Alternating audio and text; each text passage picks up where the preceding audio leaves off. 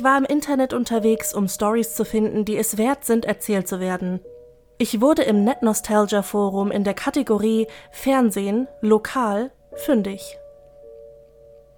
Sky Shale 033. Betreff Candle Cove, lokale Kindersendung. Erinnert sich noch jemand an diese Kindersendung? Sie hieß Candle Cove und ich musste damals sechs oder sieben Jahre alt gewesen sein. Ich habe nirgends Hinweise dafür gefunden, also glaube ich, dass es auf einem lokalen Sender um 1971 oder 1972 gewesen sein muss. Ich lebte zu der Zeit in Ironton. Ich weiß nicht mehr genau auf welchem Sender, aber ich erinnere mich, dass es zu einer merkwürdigen Zeit so um 4 Uhr nachmittags kam. Mike-Painter 65 Das kommt mir wirklich bekannt vor. Ich bin in der Gegend um Ashland aufgewachsen und war neun Jahre alt. Candle Cove, ging es da um Piraten? Ich erinnere mich an eine Piratenmarionette am Eingang zu einer Höhle, welche zu einem kleinen Mädchen sprach. Skyshale 033. Genau. Okay, ich bin also doch nicht verrückt. Ich erinnere mich an Pirate Percy. Ich hatte immer irgendwie Angst vor ihm. Er sah so aus, als wäre er aus Teilen anderer Puppen gebaut. Richtig low budget. Sein Kopf war der einer Babypuppe aus Porzellan, sah wie eine Antiquität aus, welche nicht auf seinen Körper gehörte. Ich erinnere mich nicht an den Sender, glaube aber nicht, dass es WTSF war. Jaren-2005 Sorry, dass ich diesen alten Thread wieder ausgrabe, aber ich weiß genau, was du meinst, Sky Shale. Ich glaube, Candle Cove lief nur ein paar Monate. 71, nicht 72. Ich war zwölf und habe es ein paar Mal mit meinem Bruder geguckt. Es lief auf Kanal 58, was auch immer das für ein Sender war. Meine Mom erlaubte mir, es nach den Nachrichten anzuschauen. Lass mal sehen, woran ich mich noch erinnere. Es fand in der Candle Cove statt und handelte von einem kleinen Mädchen, welches sich vorstellte, Piratenfreunde zu haben. Das Piratenschiff hieß Laughingstock und Pirate Percy war kein sehr guter Pirat, der sehr leicht zu erschrecken war und ständig spielte Orgelmusik. Ich erinnere mich nicht genau an den Namen des Mädchens. Janice oder Jade oder so. Ich glaube, sie hieß Janice. Skyshale 033 Danke, Jaren. Erinnerungen kehrten zurück, als du Laughingstock und Kanal 58 erwähntest. Ich erinnere mich daran, dass der Bogen des Schiffes ein grinsendes Gesicht war, dessen Unterkiefer unter Wasser stand. Es sah so aus, als würde es die See verschlingen und hatte eine schreckliche Edwin-Stimme und Lache. Ich erinnere mich noch genau, wie nervig es war, als sie von der Holz- oder Plastikversion zur sprechenden Puppenversion gewechselt haben. Mike-Painter 65 ja, jetzt erinnere ich mich auch. Erinnerst du dich noch daran, Skyshale? Du musst hineingehen. Skyshale 033 Ah, Mike, ich hab Gänsehaut bekommen, als ich das gelesen habe. Ja, ich erinnere mich. Das hat das Schiff immer zu Percy gesagt, wenn er an einem gruseligen Ort war, wie zum Beispiel einer Höhle oder einem dunklen Raum, in dem ein Schatz war. Und die Kamera ging nach jedem Wort näher an sein Gesicht ran. Du musst hineingehen. Seinen schielenden Augen und den Angelschnüren, welche seinen Mund öffneten und schlossen. Ach, es sah so billig und schrecklich aus. Erinnert ihr euch noch an den Bösewicht? Sein Gesicht bestand nur aus einem Schnauzer über seinen langen, schmalen Zähnen. Kevin unterstrich Hart. Ganz ehrlich, ich glaube ja, dass Pirate Percy der Bösewicht war. Ich war ungefähr fünf, als die Show lief. Der Horror. Jaren-2005. Diese Puppe mit dem Schnauzer, das war nicht der Bösewicht, das war sein Gehilfe. Horace Horrible. Er hatte auch ein Monokel. Ich dachte immer, das würde bedeuten, dass er nur ein Auge hätte. Ach ja, der Böse war eine andere Marionette, der Skintaker. Ich kann nicht fassen, was unsere Eltern uns haben schauen lassen. Kevin-Hart. Oh Gott, der Skintaker. Was für eine Kinderserie haben wir denn geguckt? Ich konnte nie auf den Bildschirm gucken, wenn der Skintaker da war. Er kam immer aus dem Nichts. Einfach ein dreckiges Skelett, das diesen braunen Zylinder und das Cape trug. Und seine Glasaugen, die zu groß für seinen Schädel waren. Jesus. Skyshale 033. Waren sein Hut und sein Cape nicht total merkwürdig zusammengenäht? Sollte das Kinderhaut sein? Mike-Painter 65. Ich glaube schon und sein Mund öffnete und schloss sich nicht, sondern sein Unterkiefer ging nur vor und zurück. Ich erinnere mich daran, wie das kleine Mädchen fragte, warum bewegt sich dein Mund so? Und der Skintaker schaute nicht das Mädchen an, sondern die Kamera und sagte, um deine Haut zu malen. Skyshale 033. Ich bin so erleichtert, dass sich auch noch andere Leute an diese schreckliche Sendung erinnern. Ich hatte damals immer diesen fürchterlichen Albtraum, in dem, nachdem der Jingle endete und die Show in Schwarz überblendete, alle Charaktere da waren. Die Kamera schnitt zu jedem einzelnen Gesicht und sie alle schrien und machten spastische Bewegungen. Nur am Schreien. Das Mädchen stöhnte und weinte, als ob sie das Ganze schon Stunden durchmachen musste. Ich wachte häufig von diesem Albtraum auf. Meistens habe ich mich dann nass gemacht, wenn ich ihn hatte. Kevin unterstrich Hart. Ich glaube nicht, dass das ein Traum war. Ich erinnere mich daran, dass das eine Episode war. Skyshell 033. Nein, nein, das ist unmöglich. Es gab keine Handlung oder so. Sie standen einfach nur rum und schrien und weinten während der ganzen Episode. Kevin unterstrich Hart. Vielleicht bilde ich mir das nur ein, weil du es erwähnt hast, aber ich schwöre zu Gott, dass ich mich daran erinnere, was du beschrieben hast. Sie schrien nur. Jaren unterstrich 2005. Oh Gott, genau. Das kleine Mädchen, Janice. Ich erinnere mich, wie sie zitterte. Der Skintaker schrie durch seine knirschenden Zähne und sein Kiefer schwang so wild umher, dass ich dachte, er würde von seinen Schnüren fliegen. Ich schaltete aus und das war das letzte Mal, dass ich diese Serie gucken würde. Ich bin zu meinem Bruder gerannt, um es ihm zu erzählen, aber wir waren nicht mutig genug, um den Fernseher wieder anzuschalten. Mike-Painter65 Ich habe meine Mom heute im Altersheim besucht. Ich fragte sie über die frühen 70er, als ich acht oder neun war, aus und fragte sie, ob sie sich an eine Kinderserie namens Candle Cove erinnern könne. Sie sagte, sie wäre überrascht, dass ich mich daran noch erinnern könne, und ich fragte sie warum. Sie antwortete, weil ich es immer merkwürdig fand, dass du sagtest, ich werde jetzt Candle Cove schauen, Mom, und dann hast du den Fernseher auf weißes Rauschen gestellt und dir das dann 30 Minuten lang angeguckt. Du hattest viel Fantasie mit deiner kleinen Piratensendung.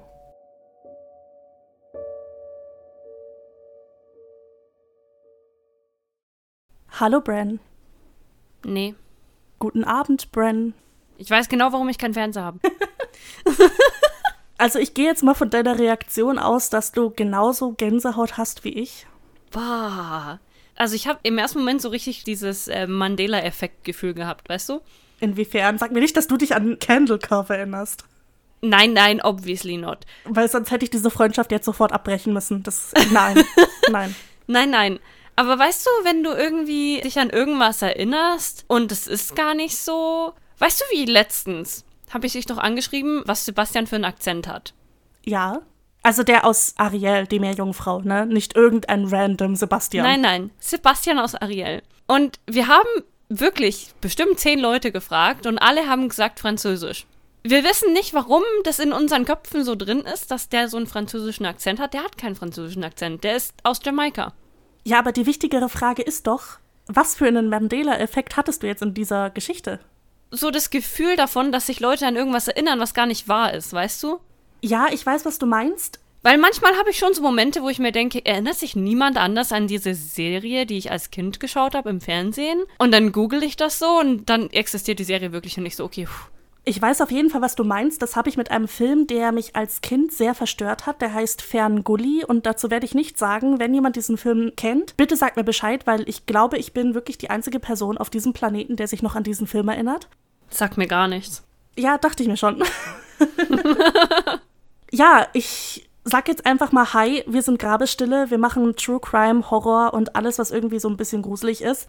Dass ich Jess bin und meine Partnerin Bren habt ihr jetzt wahrscheinlich schon herausgefunden. Wahrscheinlich.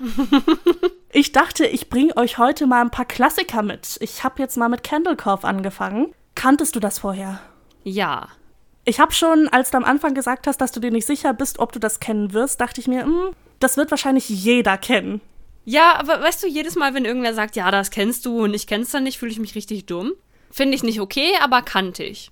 Nee, Candlecuff war auch, glaube ich, die Creepypasta, die mir am meisten in Erinnerung geblieben ist in meinem ganzen Leben als Creepypasta-Leser. Wenn Leute mich fragen, was meine Lieblings-Creepypasta ist, sage ich auch normalerweise Candlecuff.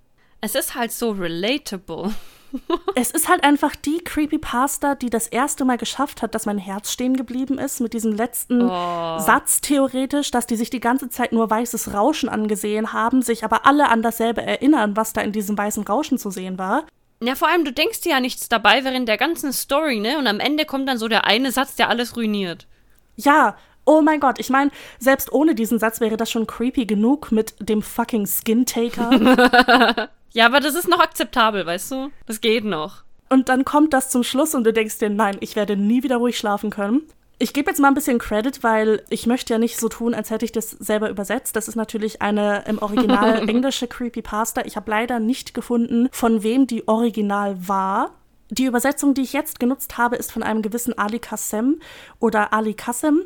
Finde ich auf jeden Fall sehr gut übersetzt. Wir hören gleich noch eine Geschichte, bei der ich nicht so zufrieden mit der Übersetzung bin. Ja, ich liebe diese Creepypasta abgöttisch. Ja, wie denn auch nicht? Also, ich finde schon, die muss man lieben. Ich finde, das ist so eine, die macht dir legit Angst. so dieses Gefühl, wenn sich eine Hand um dein Herz legt und einfach zudrückt, das ist diese Creepypasta. Ja, vor allem, je mehr du drüber nachdenkst, desto schlimmer wird's einfach. Übel. Ich habe mir lang Gedanken gemacht, was ich jetzt für diese Folge mache. Ich habe echt keinen Plan gehabt. Ich hatte weder die Zeit, eine Story selber zu schreiben noch zu übersetzen. Wollte aber jetzt auch nicht wieder ein Creature-Feature oder Urban Legend machen, weil ich dachte, wir hatten jetzt schon lange keine wirkliche reine Creepypasta mehr, ohne irgendwie den Hintergrund von irgendeiner Urban Legend dazu. Weißt du, was ich meine? Stimmt, ja, es ist schon länger her, ne? Und dann dachte ich mir, wann hatten wir das letzte Mal einen richtigen Klassiker? Und ein richtiger Klassiker war der Rake, der aber auch zu einem Creature-Feature gehört. Und der letzte richtige, richtige Klassiker ohne Creature-Feature oder so ist Folge 2, Mr. Whitemouth. Das ist ja schon ewig her. Und das ist schon ewig her. Das ist ja über 40 Folgen her, hallo? Und ich denke mir, die Klassiker haben nicht umsonst Klassikerstatus. Also, wenn du diese Geschichten auf der Creepypasta-Wiki findest, kriegst du eine Nachricht, auf der steht, dass da keine Änderungen dran vernommen werden dürfen, weil das eine sogenannte Kult-Creepypasta ist. Ist ja cool. Ich habe natürlich auch eine zweite dabei, weil nur eine ganze Folge über Candlecraft zu reden, könnte ich zwar machen wahrscheinlich, aber wäre wahrscheinlich ultra langweilig. Also ich wollte gerade sagen, du könntest das schon, ja. ja, also jeder zweite Satz nur, boah, ist die toll. Jeder zweite Satz so, boah, nee, also stell dir mal vor, machst den Fernseher an. Das Ding ist, ich bin da drauf gekommen, weil ich den Fernseher angemacht habe. Nein, hör auf. Ich will's nicht wissen. Doch, doch, doch, alles easy, alles gut, nichts Paranormales. es gibt da nämlich eine Serie, die hat sich damit beschäftigt, Creepypasta zu verfilmen. Die heißt Channel Zero. Ach so, hm, hab ich schon gehört. Die erste Staffel heißt Candle Cove und bedient sich an sich am Prinzip dieser Candle Cove Story. Natürlich ein bisschen anders, also kurze Zusammenfassung. Ein Mann kehrt zurück in seine Heimatstadt, wo sein Bruder damals entführt wurde, zusammen mit etlichen anderen Kindern, weil wieder eine Serie von Kindern verschwindet. Es geht drunter und drüber. Es ist fucking gruselig. Ich will nichts spoilern. gut, gut. Aber es gibt da einfach manche Dinge, wo du dir denkst, so, "Hm, muss jetzt nicht sein. Dadurch bin ich dann drauf gekommen und dann dachte ich mir so, hm, wie gesagt, eine ganze Folge über Candlecraft geht nicht. Dann habe ich mir die zweite Staffel mal angeschaut. Sagt dir das No-End-Haus was? Nee. Siehst du, da bin ich wieder ungebildet und jetzt fühle ich mich dumm. Weißt du, das verdienst du auch. Ich habe dir ganz genau gesagt, als wir diesen Podcast angefangen haben, ja, dass ich mich mit Creepypasta nicht auskenne. Habe ich dir gesagt. Du hast kein Recht, mich zu verurteilen jetzt. Ich hab dich ja auch nicht dumm genannt, das warst du selbst. Aber ich hör's doch in deinem Ton. Du hörst gar nichts. Ich höre alles in deinem Ton. Nein, du hörst gar nichts, du hörst gar nichts. Alles gar nichts. höre ich. Nein, du hörst gar Die nichts. Hörer jetzt so, boah, ist die dumme, ihr kennt die gar nicht. Wir reden jetzt einfach über das No-End-Haus und zum Schluss, wenn ich dir diese Geschichte vorgelesen habe, sagst du, oh mein Gott, natürlich kannte ich die. Also das kann wirklich sein, weil ganz ehrlich, ich kann mir einfach nicht merken, wie Sachen heißen. Deswegen kann gut sein, dass jetzt du erzählst irgendwas und nicht so, oh mein Gott, natürlich. Eigentlich solltest du es vom Namen her, wenn du sie kennst, auch erkennen. Aber wir werden ja wirklich sehen. Ja, das ist auf jeden Fall die zweite Story, die ich heute mitgebracht habe. Irgendwie, ich fühle mich hier, als würde ich hier voll durchrushen. Nee. Ich will euch einfach ein paar gute Creepypasta zeigen, ganz ehrlich. Ja, Zeit wird's. Diese Folge hat überhaupt keinen Mehrwert. Diese Folge ist reines Entertainment mit guten Geschichten. Und das muss auch mal sein. Schön. Gut, Bren, dann begeben wir uns jetzt ins Snow End House. Ich glaube zwar nicht, dass ich dahin will, aber let's go. Lass mich damit beginnen, dass Peter Terry heroinabhängig war. Wir waren Freunde im College und blieben es auch, nachdem ich meinen Abschluss gemacht hatte. Ja, ich sage ich. Er ging nach zwei Jahren, in denen er sich immer gerade so durchbiss vom College. Nachdem ich von Schlafseelen in eine kleine Wohnung gezogen war, sah ich Peter nicht mehr so oft. Wir haben uns ab und zu übers Internet unterhalten. AIM war das Beste in den Jahren vor Facebook. Es gab eine Zeit, wo er für fünf Wochen hintereinander nicht mehr online war. Ich machte mir aber keine Sorgen. Er war ein berüchtigter Spinner und Drogensüchtiger, also dachte ich mir, dass er bloß das Interesse verloren hätte. Dann sah ich ihn eines Nachts online. Noch bevor ich die Konversation in die Wege leiten konnte, schickte er mir bereits eine Nachricht. David, Mann, wir müssen uns unterhalten. Das war der Moment, an dem er mir vom No-End House erzählte. Es hieß so, weil angeblich noch nie jemand das Ziel erreicht haben soll. Die Regeln sind klischeehaft und ganz einfach. Erreiche den letzten Raum des Hauses und du gewinnst 500 Dollar. Das Haus hatte neun Räume. Es stand ein bisschen außerhalb der Stadt, etwa vier Meilen von meinem Haus entfernt. Offensichtlich hatte Peter es versucht und war gescheitert. Er war ein Heroin und wer weiß was noch für Zeug abhängiger, also dachte ich, dass die Drogen am Wirken waren und er bei einem kleinen Papiergeist oder so etwas ausgerastet ist. Er erzählte mir, dass das Haus für alle zu viel wäre. Es sei unnatürlich. Ich glaubte ihm nicht. Ich sagte ihm, dass ich es mir in der nächsten Nacht mal anschauen werde, egal wie sehr er auch versuchte, mich davon abzuhalten. 500 Dollar klingt zu gut, um wahr zu sein. Ich musste gehen. Ich brach in der nächsten Nacht auf. Als ich angekommen war, bemerkte ich sofort etwas Ungewöhnliches an dem Gebäude. Habt ihr schon mal etwas gesehen oder gelesen, das eigentlich nicht gruselig sein soll, aber es dir aus irgendeinem Grund eiskalt den Rücken herunterläuft? Ich lief geradewegs auf das Gebäude zu und das Gefühl von Unwohlsein wurde nur stärker, als ich die Eingangstür öffnete. Mein Herz schlug langsamer und ich stieß einen Seufzer aus, als ich eintrat. Der Raum sah aus wie eine normale Hoteleingangshalle, die für Halloween geschmückt wurde. An dem Platz des Rezeptionisten hing ein Schild, darauf stand Raum 1, hier entlang. Acht weitere Folgen. Erreiche das Ende und du gewinnst. Ich kicherte und machte mich auf den Weg zur ersten Tür. Der erste Raum war fast schon lachhaft. Die Dekoration ähnelte der Halloween-Dekoration aus einem Supermarkt mit Papiergeistern und elektronischen Zombies, die ein statisches Heulen von sich geben, wenn man vorbeiläuft. Ganz am Ende gab es einen Ausgang. Die einzige Tür neben der Eingangstür, durch die ich reinkam. Ich bahnte mir meinen Weg durch die falschen Spinnweben und erreichte den zweiten Raum. Ich wurde von Nebel begrüßt, als ich die Tür von Raum 2 öffnete. Der Raum erhöhte eindeutig den Einsatz von Technologie. Dort war nicht nur eine Nebelmaschine, sondern auch eine Fledermaus, die an der Decke hing und im Kreis flog. Gruselig. Es schien, als würde ein Halloween-Soundtrack aus einem billigen Laden in Dauerschleife spielen. Ich sah keine Boxen, aber ich vermutete, dass sie eine Beschallungsanlage verwendeten. Ich trat über ein paar Spielzeugratten, die umherrannten, und lief mit pochender Brust auf die Tür zum neuen Raum zu. Ich griff nach der Türklinke und mein Herz sank mir bis zu den Knien. Ich wollte diese Tür nicht öffnen. Ein Gefühl von Furcht traf mich, so dass ich kaum denken konnte. Ich dachte nach ein paar Schreckensmomenten logisch nach, machte meinen Verstand klar und betrat den nächsten Raum. Raum 3 war der Raum, in dem die Sachen begannen sich zu verändern. Von außen betrachtet sah es wie ein normaler Raum aus. Da stand ein Stuhl in der Mitte auf einem hölzernen Fußboden. Eine einzelne Lampe in der Ecke versagte beim Beleuchten des Raumes und warf ein paar Schatten auf den Boden und die Wände. Das war das Problem. Einige Schatten. Plural. Neben dem Schatten des Stuhls waren dort noch andere. Ich war kaum in diesem Raum drin, da war ich schon verängstigt. In diesem Moment bemerkte ich, dass irgendetwas nicht stimmte. Ich kam nicht wieder durch die Tür, die ich automatisch versuchte zu öffnen. Sie war von der anderen Seite verschlossen. Das brachte mich auf. Hatte sie jemand abgeschlossen, als ich weitergegangen war? Das konnte nicht sein, das hätte ich gehört. War es ein elektronisches Schloss, das automatisch zuging? Vielleicht.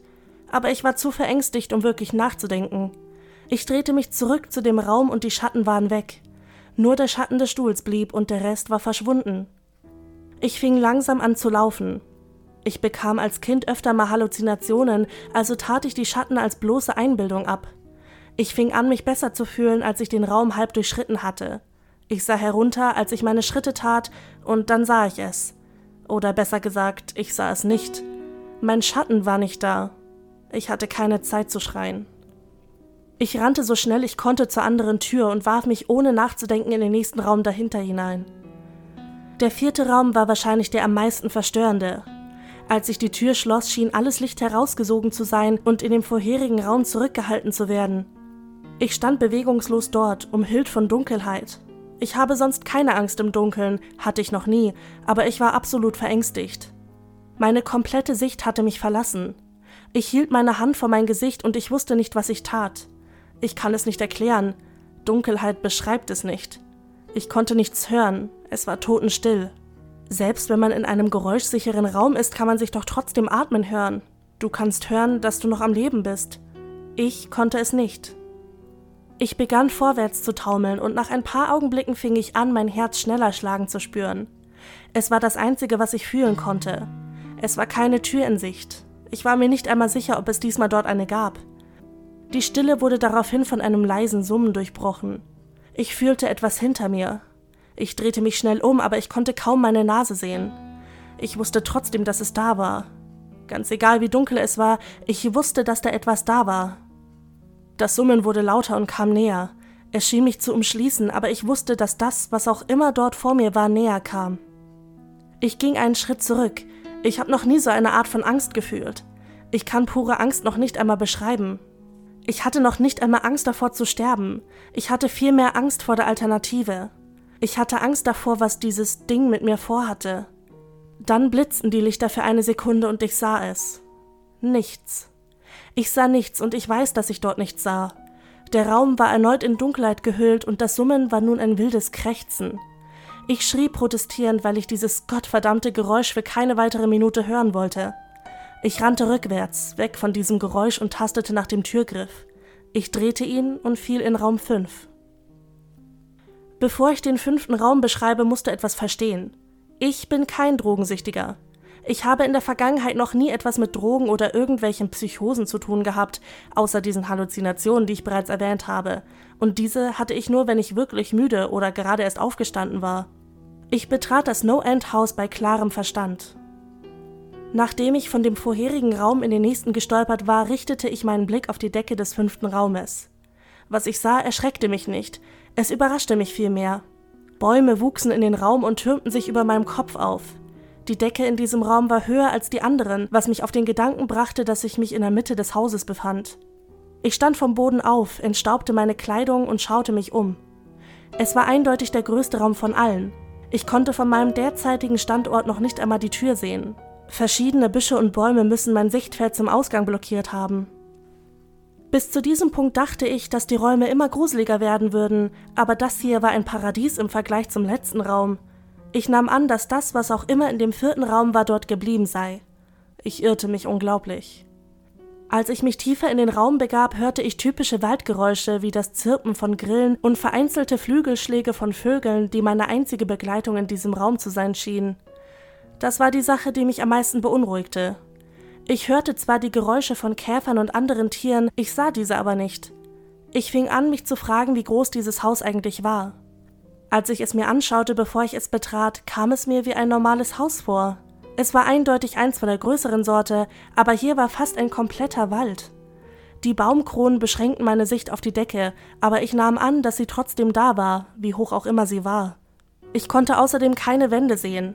Der einzige Weg zu wissen, dass ich immer noch in diesem Haus war, war der Fußboden, der dem in den anderen Räumen ähnelte, der typischen dunklen Holzverkleidung. Ich lief weiter und hoffte, dass sich nach dem nächsten Baum die Tür offenbaren würde. Nach ein paar Augenblicken fühlte ich, dass ein Moskito auf meinem Arm landete. Ich schüttelte ihn ab und ging weiter. Eine Sekunde später fühlte ich etwa zehn weitere um mein Gesicht herumschwirren. Ich fühlte, dass sie auf meinen Armen und Beinen herumkrabbelten und ein paar anfingen, sich meinem Gesicht zu nähern. Ich schüttelte mich stärker, um sie alle abzuschütteln, aber sie krabbelten einfach weiter. Ich schaute herunter und begann dumpf zu schreien. Nein, eher zu wimmern, um ehrlich zu sein.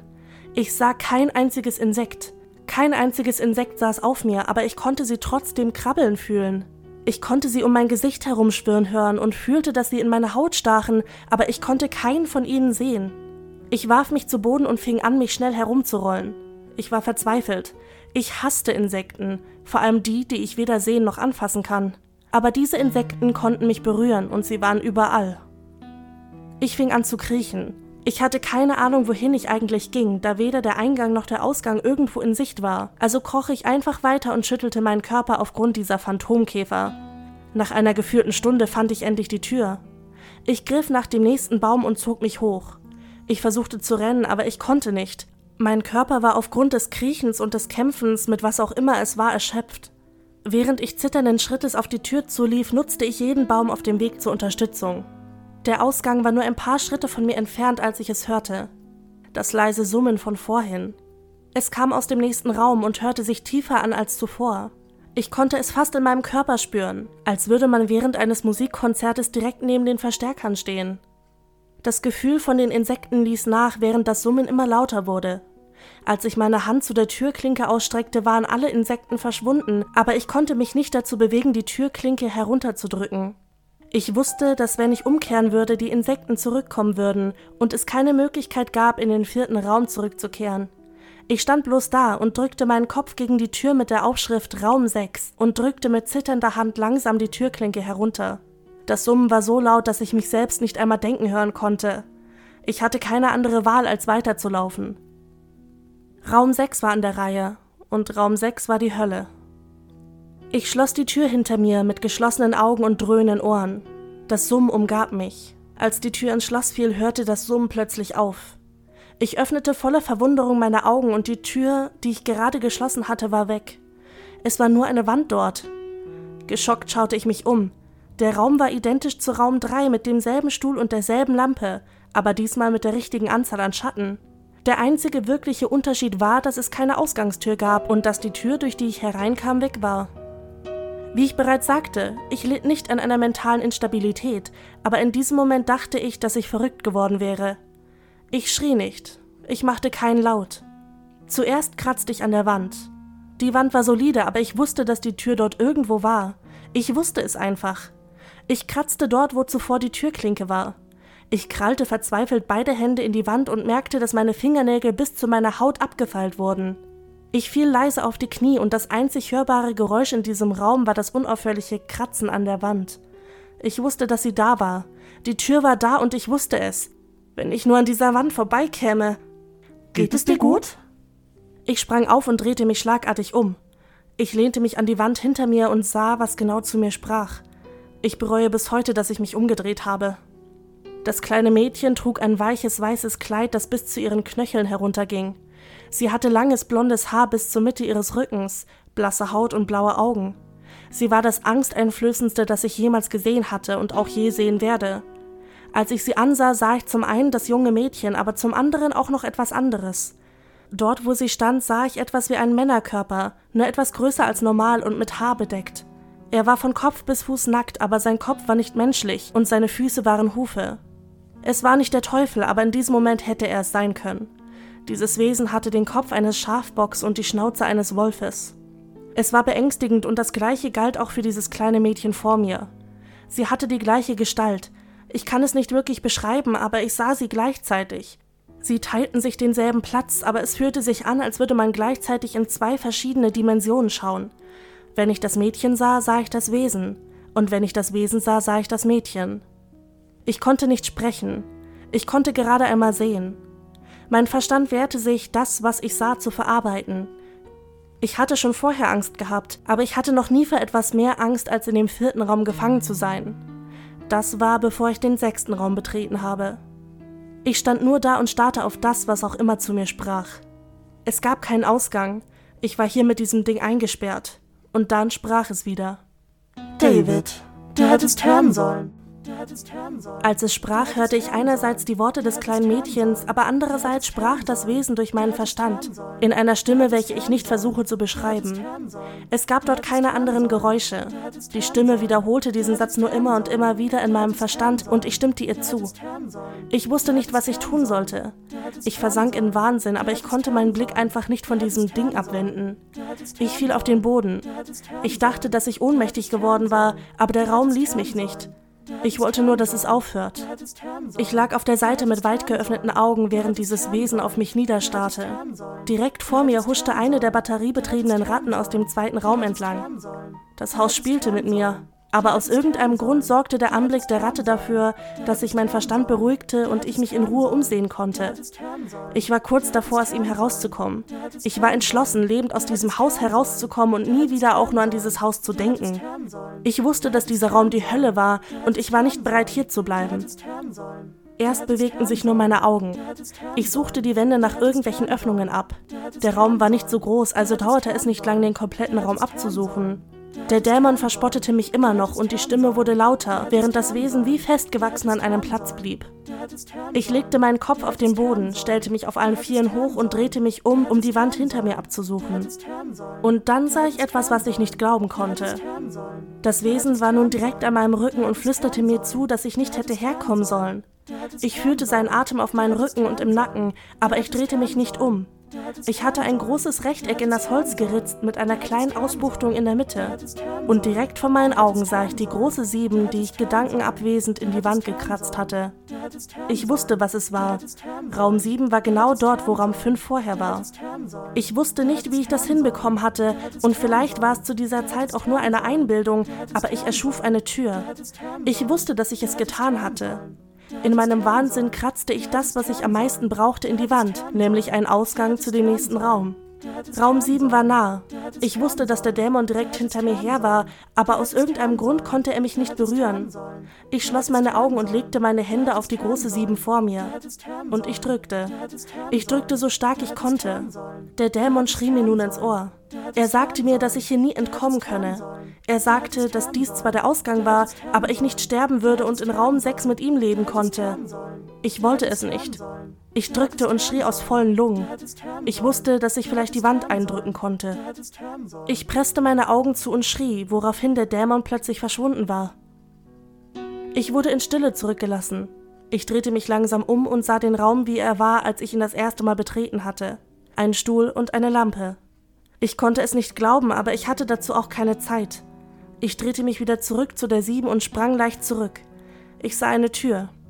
Nicht die, die ich in die Wand gekratzt hatte, sondern eine normale Tür mit einer großen Sieben drauf. Mein ganzer Körper zitterte. Es dauerte eine Weile, bis ich den Knauf drehen konnte. Ich stand dort einfach nur und starrte auf die Tür.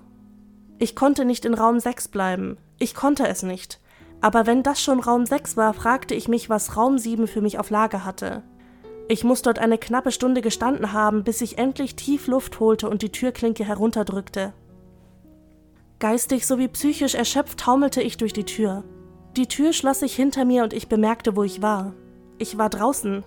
Nicht draußen wie in Raum 5, sondern wirklich draußen. Ich rieb meine Augen. Ich wollte weinen. Ich fiel auf die Knie und versuchte es, aber ich konnte nicht. Ich war endlich raus aus dieser Hölle. Mir war der versprochene Gewinn inzwischen egal. Ich drehte mich um und sah, dass die Tür, aus der ich gerade herausgetreten war, der normale Haupteingang war. Ich lief zu meinem Auto, fuhr nach Hause und dachte darüber nach, wie gut eine Dusche sein könnte. Als ich zu meinem Haus fuhr, fühlte ich mich unwohl. Das Gefühl, das No-End-Haus zu verlassen, verblasste und die Furcht wuchs in meinem Magen. Ich tat es als Nachwirkung des Hauses ab und lief auf meine Haustür zu. Ich ging hinein und ging sofort zu meinem Zimmer herauf. Ich betrat es, und auf meinem Bett saß mein Kater Baskerville. Er war das erste lebendige Ding, was ich in dieser Nacht gesehen hatte, und ich näherte mich ihm, um ihn zu streicheln. Er fauchte und schlug nach meiner Hand. Ich schreckte geschockt zurück, weil er noch nie so reagiert hatte. Ich dachte mir, was auch immer, er ist ein alter Kater. Ich sprang unter die Dusche und bereitete mich auf eine schlaflose Nacht vor. Nach der Dusche ging ich in die Küche, um mir etwas zu essen zu machen. Ich stieg die Treppen hinab und drehte mich zum Wohnzimmer. Was ich dort sah, brannte sich für immer in mein Gedächtnis. Meine Eltern lagen auf dem Boden, nackt und mit Blut bedeckt. Sie wurden fast bis in die Unkenntlichkeit verstümmelt. Ihre Gliedmaßen wurden entfernt und neben ihre Leichen platziert, ihre Köpfe wurden auf ihre Brust gestellt und mit dem Gesicht zu mir gerichtet. Das, was mich am meisten beunruhigte, war aber ihr Gesichtsausdruck. Sie lächelten, als wären sie froh, mich zu sehen. Ich erbrach und schluchzte. Ich wusste nicht, was passiert war, da sie nicht einmal mit mir zusammenlebten. Ich war komplett verwirrt. Und dann sah ich es. Dort war eine Tür, wo noch nie eine war. Eine Tür mit einer großen Acht darauf, die mit Blut geschrieben wurde. Ich war noch immer in diesem Haus. Ich stand dort in meinem Wohnzimmer, aber ich war immer noch in Raum 7. Die Gesichter meiner Eltern lächelten breiter, als ich dies bemerkte. Sie waren nicht meine Eltern, sie konnten es nicht sein, aber sie sahen genauso wie sie aus. Die Tür, die mit der Acht gekennzeichnet wurde, war an der anderen Seite des Raumes, hinter den verstummelten Leichen vor mir. Ich wusste, dass ich weitergehen musste, aber in diesem Moment gab ich auf. Die grinsenden Gesichter rissen sich in meinen Verstand, sie hielten mich dort, wo ich stand, fest. Ich erbrach erneut und brach fast zusammen. Dann kam das Summen wieder. Es war lauter als jemals zuvor und es ließ das komplette Haus und alle Wände erschüttern. Das Summen trieb mich zum Laufen an. Ich fing an, langsam zu laufen und näherte mich der Tür, aber auch den Leichen. Ich konnte mich kaum auf den Beinen halten und umso näher ich meinen Eltern kam, desto näher kam ich dem Suizid. Die Wände wackelten nun so stark, dass es schien, als würden sie bald einstürzen, aber die Gesichter grinsten mich noch immer an. Als ich mich näherte, folgten ihre Augen mir. Ich stand nun zwischen den zwei Körpern und nur ein paar Schritte von der Tür entfernt. Die abgetrennten Hände krallten sich an dem Teppich fest und zogen sich in meine Richtung, während mich die Gesichter weiterhin anstarrten. Eine neue Art von Schrecken überkam mich und ich lief schneller. Ich wollte sie nicht sprechen hören. Ich wollte nicht, dass deren Stimmen denen meiner Eltern ähnelten. Sie fingen an, ihre Münder zu öffnen und die Hände waren nur noch ein kleines Stück von meinen Füßen entfernt. In einem Anflug von Verzweiflung stürzte ich vorwärts zur Tür, warf sie auf und schlug sie hinter mir zu. Raum 8. Ich war fertig. Nachdem ich das durchgestanden habe, wusste ich, dass es nichts mehr in diesem Haus geben könne, das ich nicht durchstehen könnte. Es gab nichts, auf das ich nicht vorbereitet war. Noch nicht einmal die Flammen der Hölle konnten mich überraschen. Unglücklicherweise unterschätzte ich die Fähigkeiten des No-End-Haus. Unglücklicherweise wurden die Dinge in Raum 8 noch viel verstörender, verängstigender und unaussprechlicher. Ich kann noch immer nicht glauben, was ich damals in Raum 8 sah. Wieder war der Raum eine Kopie der Räume 4 und 6, aber in dem normalerweise leeren Stuhl saß ein Mann. Nach ein paar Augenblicken des Unglaubens akzeptierte mein Verstand schließlich, dass ich der Mann war, der dort im Stuhl saß. Nicht jemand, der wie ich aussah, es war David Williams. Ich kam näher. Ich brauchte eine bessere Sicht auf ihn, obwohl ich mir sicher war. Er sah zu mir hinauf und ich sah Tränen in seinen Augen. Bitte, mach es nicht, bitte. Verletz mich nicht. Was? sagte ich. Wer bist du? Ich werde dich nicht verletzen. Doch, doch, das wirst du, sagte er schluchzend. Du wirst mich verletzen und ich möchte das nicht. Er saß in dem Stuhl mit nach oben geneigten Beinen und fing an, nach vorne und nach hinten zu wippen. Er sah jämmerlich aus, besonders weil er ich war, identisch in jeder Art. Hör mir zu, wer bist du? Ich war nun nur ein paar Schritte von meinem Doppelgänger entfernt. Das war die merkwürdigste Erfahrung bis jetzt, mit mir selbst zu reden. Ich hatte keine Angst, aber ich würde sie bald haben. Warum bist du. Du wirst mich verletzen. Du wirst mich verletzen, wenn du hier verschwinden möchtest. Du wirst mich verletzen. Warum sagst du das? Beruhig dich einfach, okay? Lass uns die Sache aufklären. Und dann sah ich es. Dieser David, der dort saß, trug die gleiche Kleidung wie ich, nur dass dort ein kleiner Flicken auf seinem Shirt war, der die Nummer 9 trug. Du wirst mich verletzen. Du wirst mich verletzen, bitte. Nicht. Du wirst mich verletzen. Ich konnte meine Augen nicht von der kleinen Nummer auf seiner Brust abwenden. Ich wusste genau, was es war. Die ersten paar Türen waren simpel, ganz normale Türen, aber nach einer Weile wurden sie unklarer. Sieben war von meinen eigenen Händen in die Wand gekratzt, acht war mit Blut über den Leichen meiner Eltern markiert, aber neun? Diese Nummer war auf einer Person, auf einer lebenden Person. Und das Schlimmste war noch immer, dass sie wie ich aussah. David? musste ich fragen. Ja, du wirst mich verletzen. Du wirst mich verletzen. Er fuhr sein Schluchzen und Wippen fort. Er antwortete auf den Namen David. Er war ich. Er hatte sogar meine Stimme. Aber diese neuen. Ich durchschritt den Raum für ein paar Minuten, während er in seinem Stuhl schluchzte. Dieser Raum hatte keine Tür, und ähnlich wie in Raum 6 ist die Tür, durch die ich hereingekommen bin, verschwunden. Aus irgendeinem Grund wusste ich, dass mir Kratzen hier nicht weiterhelfen würde. Ich musterte die Wände und den Boden um den Stuhl herum und steckte meinen Kopf darunter, um zu sehen, ob dort etwas war. Unglücklicherweise war dort etwas. Unter dem Stuhl war ein Messer. Darauf stand ein Schriftzug, der lautete Für David von der Geschäftsführung. Ich hatte ein dunkles Gefühl in meinem Magen, als ich dies las. Ich wollte alles hinwerfen, denn das Letzte, was ich wollte, war, das Messer unter dem Stuhl wegzunehmen. Der andere David war immer noch unkontrolliert am Schluchzen. Unbeantwortbare Fragen schossen mir durch meinen Verstand. Wer hat das Messer hier verstaut und woher wussten sie meinen Namen? Und nicht zu vergessen, warum ich zum einen auf dem kalten Holzboden und zum anderen auf dem Stuhl saß, schluchzend und bettelnd nicht verletzt zu werden. Es war einfach zu viel, um es zu verarbeiten. Das Haus und die Geschäftsführung haben die ganze Zeit mit mir gespielt. Meine Gedanken wanderten aus irgendeinem Grund zu Peter und ob er so weit wie ich gekommen war. Und ob er einen schluchzenden, wippenden Peter Terry in diesem Stuhl traf. Ich schloss diese Gedanken aus meinem Verstand. Sie waren nicht wichtig. Ich nahm das Messer unter dem Stuhl hervor und der andere David wurde sofort still. David, sagte er mit meiner Stimme, was glaubst du, was du da machst? Ich erhob mich vom Boden und umschloss das Messer fester mit der Hand. Ich werde hier rauskommen. David saß noch immer auf dem Stuhl, obwohl er nun sehr ruhig war. Er schaute zu mir hoch und grinste leicht. Ich wusste nicht, ob er lachen oder mich erdrosseln würde. Langsam stand er aus seinem Stuhl auf und schaute mich an. Es war verblüffend. Seine Größe und sogar die Art und Weise, wie er stand, war genauso wie meine. Ich fühlte den Gummigriff des Messers in meiner Hand und griff ihn noch fester. Ich wusste nicht, was ich vorhatte, aber ich hatte das Gefühl, dass ich es brauchen würde.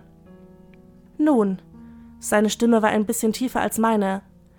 Nun werde ich dich verletzen. Ich werde dich verletzen und ich werde dich hier behalten. Ich antwortete nicht. Ich sprang sofort auf ihn zu und rammte ihn zu Boden. Ich saß auf ihm und schaute herunter, das Messer angriffsbereit. Er sah verängstigt zu mir hoch. Es war, als würde ich in einen Spiegel schauen. Dann kam das Summen zurück, leise und entfernt. Dennoch spürte ich es tief in meinem Körper. David schaute zu mir herauf, während ich auf mich selbst herunterschaute. Das Summen wurde lauter und ich fühlte irgendetwas in mir zerbrechen. Mit einer Bewegung rammte ich das Messer in den Flicken auf seiner Brust und zog es herunter. Eine Schwärze erfüllte den Raum und ich fiel. Die Dunkelheit um mich herum war unvergleichlich.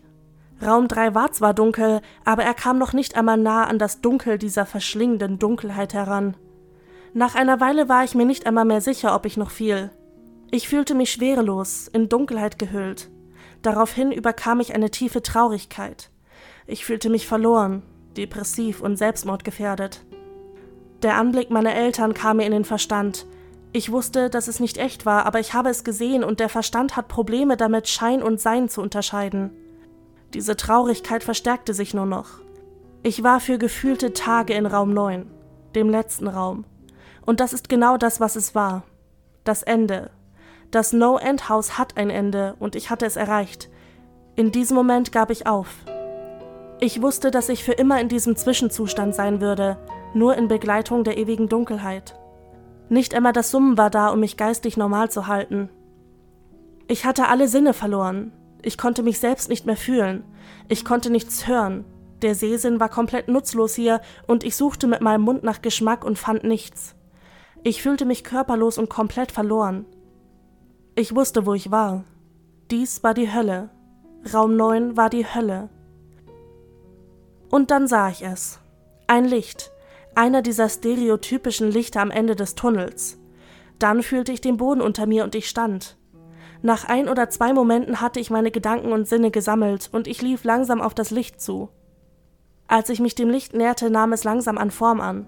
Es war die vertikal durchgeschnittene Seite einer dieses Mal unbeschrifteten Tür. Ich lief langsam durch die Tür und fand mich an dem Ort wieder, an dem ich gestartet hatte. In der Eingangshalle des No-End-Haus. Sie war genau wie ich sie verlassen hatte, immer noch leer und immer noch mit kindischen Halloween-Dekorationen geschmückt.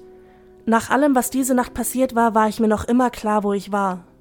Nach ein paar normalen Momenten schaute ich mich um und prüfte, ob ich irgendeinen Unterschied finde. Auf der Theke war ein simpler weißer Umschlag mit meinem handgeschriebenen Namen darauf.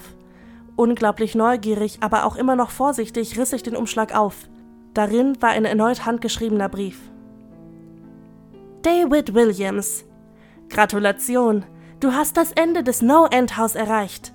Bitte akzeptiere diesen Preis als Zeichen deiner großartigen Leistung. Mit immerwährenden Grüßen, die Geschäftsführung.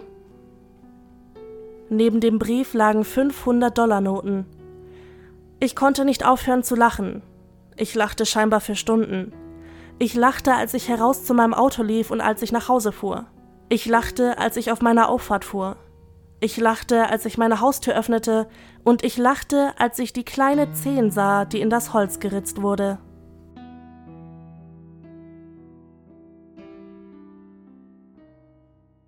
Mal wieder eine längere Geschichte? Warum sind es immer die letzten Sätze? Es ist schlimm. Es ist immer der letzte Satz und ich sitze dann so da und denke mir so, nee. Ich hasse es, diese Gänsehaut zu haben, die mir diese letzten Sätze bringen. Weißt du, ich habe jetzt erwartet, er geht noch so zu seiner Katze und so und die faucht diesmal nicht, aber nein. Als ich das das erste Mal gelesen habe, mein erster Gedanke war, bitte lass dieser Katze einfach nichts passieren. Und ich bin froh, dass der Katze nichts passiert. Ja, schon. Mhm, ich auch.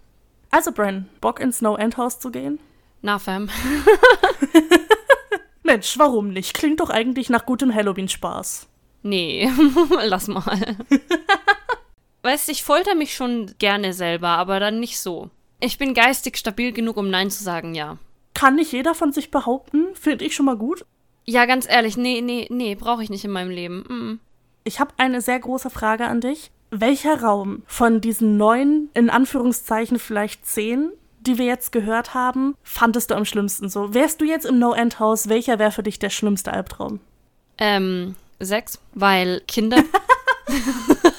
da sagst du so dieses kleine Mädchen mit einem weißen Kleid und ich schon so, nee, nee, lass mal. Mhm, und dann ist die blonde lange Haare, blaue Augen. Ich so, nee, das ist ein Dämon. Was soll es denn sonst sein? Du hast ja recht. Nee, da, da würde ich nicht rein wollen. Ja gut, aber ich meine, das Ding macht ja nichts, das steht ja nur da und schreit dich an. Könnte auch so gut ich da drin stehen. Nee, also ganz ehrlich, da bin ich lieber in Raum 8. Ich glaube, Raum 8 könnte ich ganz gut vertragen. Das ist der mit dem Doppelgänger, den man theoretisch töten muss. Ja, weil ich finde das creepy, wenn jemand so aussieht wie ich, also tschüss.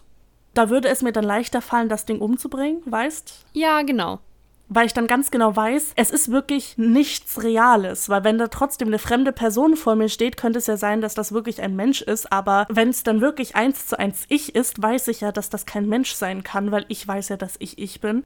Normalerweise. Ich glaube, da würde ich ganz gut durchkommen. Ich glaube, mein absoluter Horrorraum wäre wahrscheinlich der mit den Bäumen. der mit den Bäumen. Also nicht wegen den Bäumen. Mit den Insekten? Ja, mit den Insekten. hm. Habe ich mir schon fast gedacht. Ich habe keine Angst vor Bäumen, ich habe Angst vor Insekten.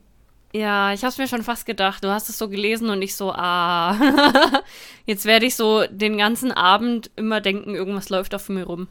Ja, das hatten wir doch schon mal, wenn man sich einbildet, irgendwas läuft auf einem rum und da ist nichts und ah, nee. Also ich bin ja froh, dass da nichts ist. Ich glaube, es wäre schlimmer, würde ich da irgendwas sehen. Aber oh, allein die Vorstellung, nee, du. Nee, du, lass mal. ja, stell dir mal vor, du spürst so 100 Mücken auf dir, die alle dein Blut trinken wollen. Nee, danke. Ich verzichte. Aber trotzdem, lieber die Mücken als so ein Dämonmädchen. Ich weiß nicht, ich glaube, mit dem Mädchen würde ich ganz gut klarkommen. Ja, du. Jess, die Dämonenflüsterin. Voll. Hast das bestimmt voll drauf. Ja, ne? Ich rede ja jeden Tag mit dir. Das ist Training. Uh. Hat sie das jetzt gesagt? Hat sie nicht gesagt. Darf sie das? ja, das No-End-House ist eine weitere Kult-Creepypasta. Die gute Frage ist, hast du sie gekannt? Nee, verklag mich doch. Mann, du sollst jetzt sagen, ja, natürlich. Nee, soll ich sagen, ja, natürlich? Ja, natürlich. Also ich, ich will ja Leute nicht anlügen. Naja, jetzt wissen sie ja, dass du äh, die nicht kennst. Mann, jetzt hast du das ganze Spiel kaputt gemacht. Also, Amin, ja, natürlich kenne ich das. Schon, ja, natürlich. Ich wusste, dass du sie kennen würdest. Das ist ja natürlich eine Kult-Creepypasta. Ja, und mit diesen ganzen Räumen, nee, nee, das hat bestimmt noch ganz viele Haunted Houses und Escape Rooms inspiriert. Ja, höchstwahrscheinlich. Also es hat auf jeden Fall die zweite Staffel von Channel Zero inspiriert, obwohl die Geschichte da sehr, sehr viel anders ist als die im Original No End House. Ich muss sagen, ich hätte es besser gefunden, hätten sie sich mehr ans Original gehalten. Also ich gebe auch hier mal einen kurzen Rundown. Es ist eine Gruppe von Freunden beziehungsweise eine Gruppe von Jugendlichen, die in dieses No-End-Haus gehen. Die Räume sind komplett anders und es geht auch nicht darum, dass dieses Haus so viele gruselige Räume hat, sondern es gibt dann den letzten Raum, das ist Raum 6 in der Serie und das ist der ewig währende Raum, in dem sich alles eigentlich abspielt in der ganzen Staffel. Es ist trotzdem eine sehr, sehr gute Serie, aber ich hätte es mir trotzdem gewünscht, hätten die sich mehr ans Original gehalten. Ja, fair. Das Original ist übrigens von einem gewissen Brian Russell. Diese Übersetzung ist von dem User Noel1603. Ich muss sagen, die Übersetzung gefällt mir nicht so sehr, aber das ist die einzige, die ich gefunden habe. Das ist ja wieder Ansichtssache, ne? Ja, du kannst ja das Original lesen und mir dann sagen, ob das eine gute Übersetzung ist, so vom grammatikalischen her. Okay, mache ich. Dann habe ich dir jetzt auf jeden Fall zwei kultige Creepypasta gezeigt. Das hilft dir schon mal in deinem Ich kenne Creepypasta-Abzeichen machen. Wow. Gibt es dann so, ein, so eine Prüfung am Ende oder wie ist das? Ja, also nachdem wir hier mit dem Podcast fertig sind, wirst du über jede einzelne Creepypasta abgefragt, die wir je behandelt haben, egal wie viele es sind. Und wenn du da durchfällst, dann frisst dich Mr. Whitemouth. Nein. Nein, dann kommt Bubbaha und zieht dich in die Hölle. Okay, das ist in Ordnung. ach, ach, mit Bubbaha kannst du leben, oder was? Bubbaha ist okay. Bubbaha forever. Ja, und ihr da draußen kennt jetzt natürlich auch zwei Kult-Creepypasta, obwohl ich der Meinung bin, dass viele von euch die wahrscheinlich schon kennen. Unsere Zuhörer sowieso alle. Die halten mich jetzt für richtig kulturlos. Nein, das würde niemand denken. Niemals. Nein, keinesfalls. Mm -mm. Wärst dir lieber, wenn wir gleich das Thema wechseln, damit du nicht kulturlos rüberkommst? Sure. Okay, Bran, sag mir eine Zahl zwischen 1 und 18. 10. Fun Fact Nummer 10. In den Philippinen stellte das Kinopersonal bei der Ausstrahlung von The Conjuring einen Priester bereit, der draußen vor der Tür auf die Kinobesucher wartete und seine Seelsorge anbot. Schau, das wusste ich zum Beispiel. Echt? Das wusste ich davor noch nicht. Nee, das habe ich irgendwo auf Instagram mal gesehen. The Conjuring hast du aber gesehen, oder? Ja. Glaubst du, ist es nötig, einen Priester dafür bereitzustellen? Nee. gut, der Film ist gut, aber ein Priester ist ein bisschen übertrieben, meiner Meinung nach. Vielleicht, ja. Naja, außer du schickst halt Kinder rein, vielleicht okay. Naja, das solltest du von vornherein nicht tun. ja, weiß ich ja nicht, wie das ist mit FSK auf den Philippinen. Ich denke aber mal, die Philippinen sind doch ein sehr religiöses Land. Ja, sonst hätten sie ja keinen Priester hingestellt. Ja, wollte ich ja sagen, da macht es da schon Sinn, dass die denken, dass da so ein Film, der Gottlosigkeit repräsentiert, einen Priester bräuchte. Ja, stimmt. Wenn du es so sagst.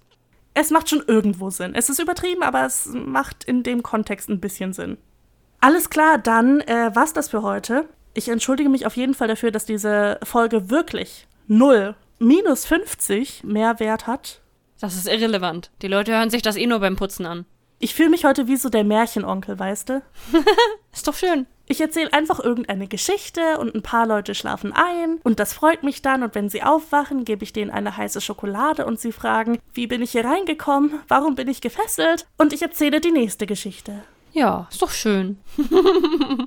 Gut, damit würde ich sagen, Bren, sag's noch schnell unser Instagram. Instagram Ihr findet uns auf Instagram unter grabestille.podcast, falls ihr uns sagen wollt, wie dumm ich bin. Bitte nicht. Ist okay, I can handle it.